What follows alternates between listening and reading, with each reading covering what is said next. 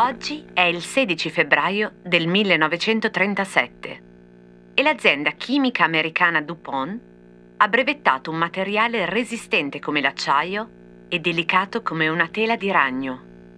È il nylon, inventato dal dottor Wallace Carothers, che tra due mesi, il 28 aprile del 1937, in un motel di Filadelfia, si suiciderà inghiottendo una limonata con del cianuro. È uno dei più brillanti chimici in circolazione e sa che l'acidità della limonata intensificherà e accelererà l'effetto del veleno.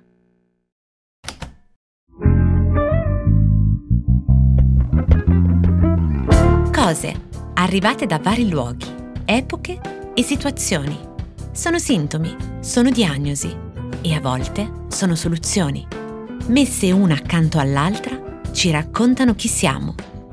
Io sono Chiara Alessi e dal lunedì al venerdì, alle 12 in punto, partendo da un fatto del giorno, vi racconterò la storia di una cosa, provando a rispondere con voi alla domanda. Ma cosa c'entra? Cosa c'entra la DuPont con una tuta spaziale? The material was created by DuPont chemist Wallace Carruthers in February 1935. Made from chemicals found in petroleum, he called it Nylon 6. La risposta è più complessa di quello che si potrebbe pensare. Ma sì, per arrivare allo spazio si passa per i collan e l'abbigliamento intimo femminile. Iniziamo col dire questo.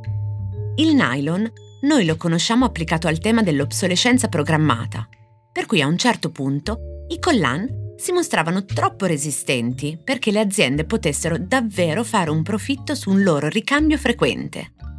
E queste calze vengono spesso citate come uno di quei prodotti nei quali, semplificando, viene inserita in qualche modo una data di scadenza, rendendo più fragile la struttura del suo tessuto rispetto a quanto poteva esserlo per farne comprare di più e più spesso.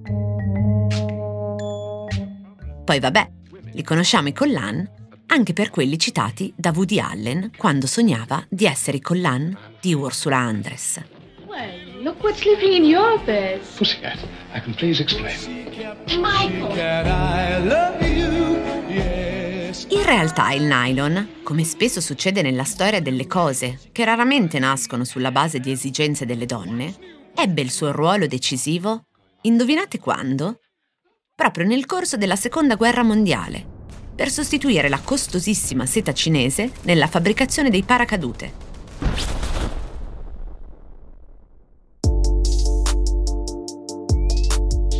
E da lì allo spazio il passo non è proprio breve, ma quasi.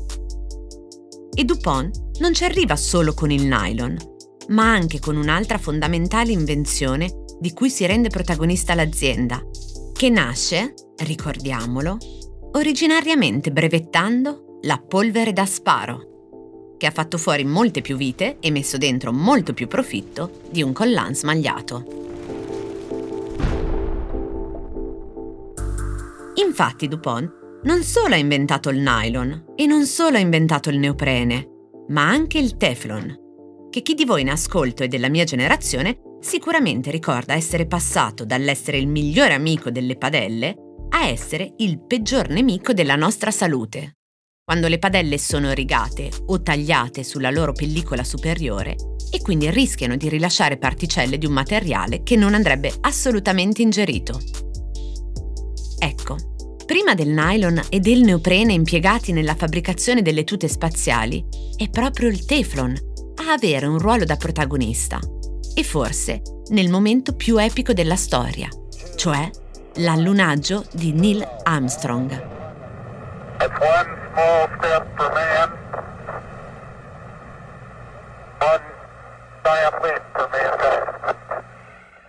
Prima di lanciarsi, Armstrong lasciò questo biglietto.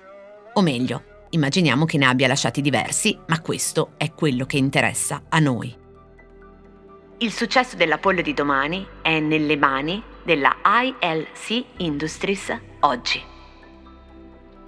ILC sta per International Latex Corporation, che a sua volta è il nome ufficiale della Playtex, azienda nata nel 1947 come produttrice di reggiseni, che a quanto pare a un certo punto si interessò a un altro segmento di mercato, passando alla ricerca sull'abbigliamento pressurizzato.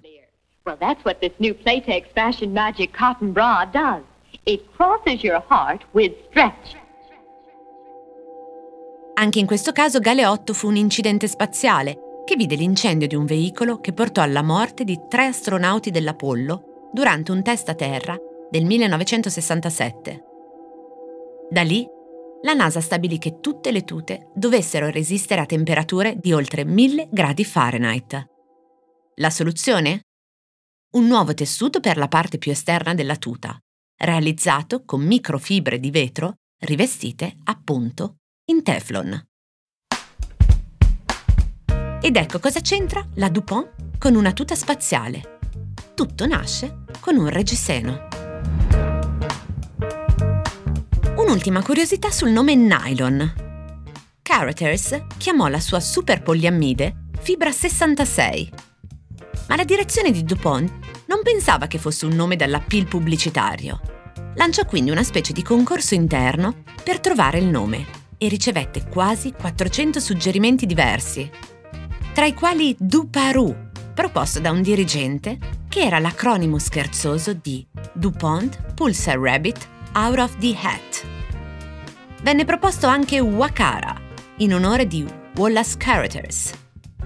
Alla fine si arrivò a Norun, leggibile però anche come No Run, cioè nessuna corsa, che nel caso dei collan sarebbe stato controproducente per una buona pubblicità.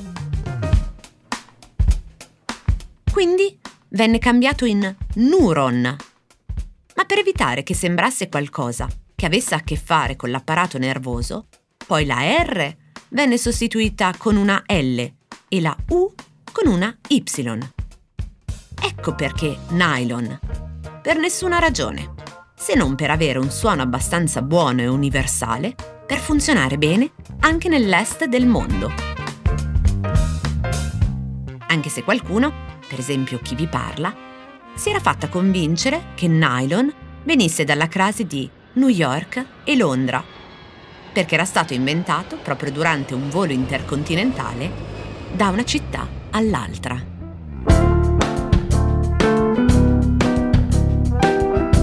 Cosa c'entra è un podcast quotidiano del Post scritto e raccontato da Chiara Alessi.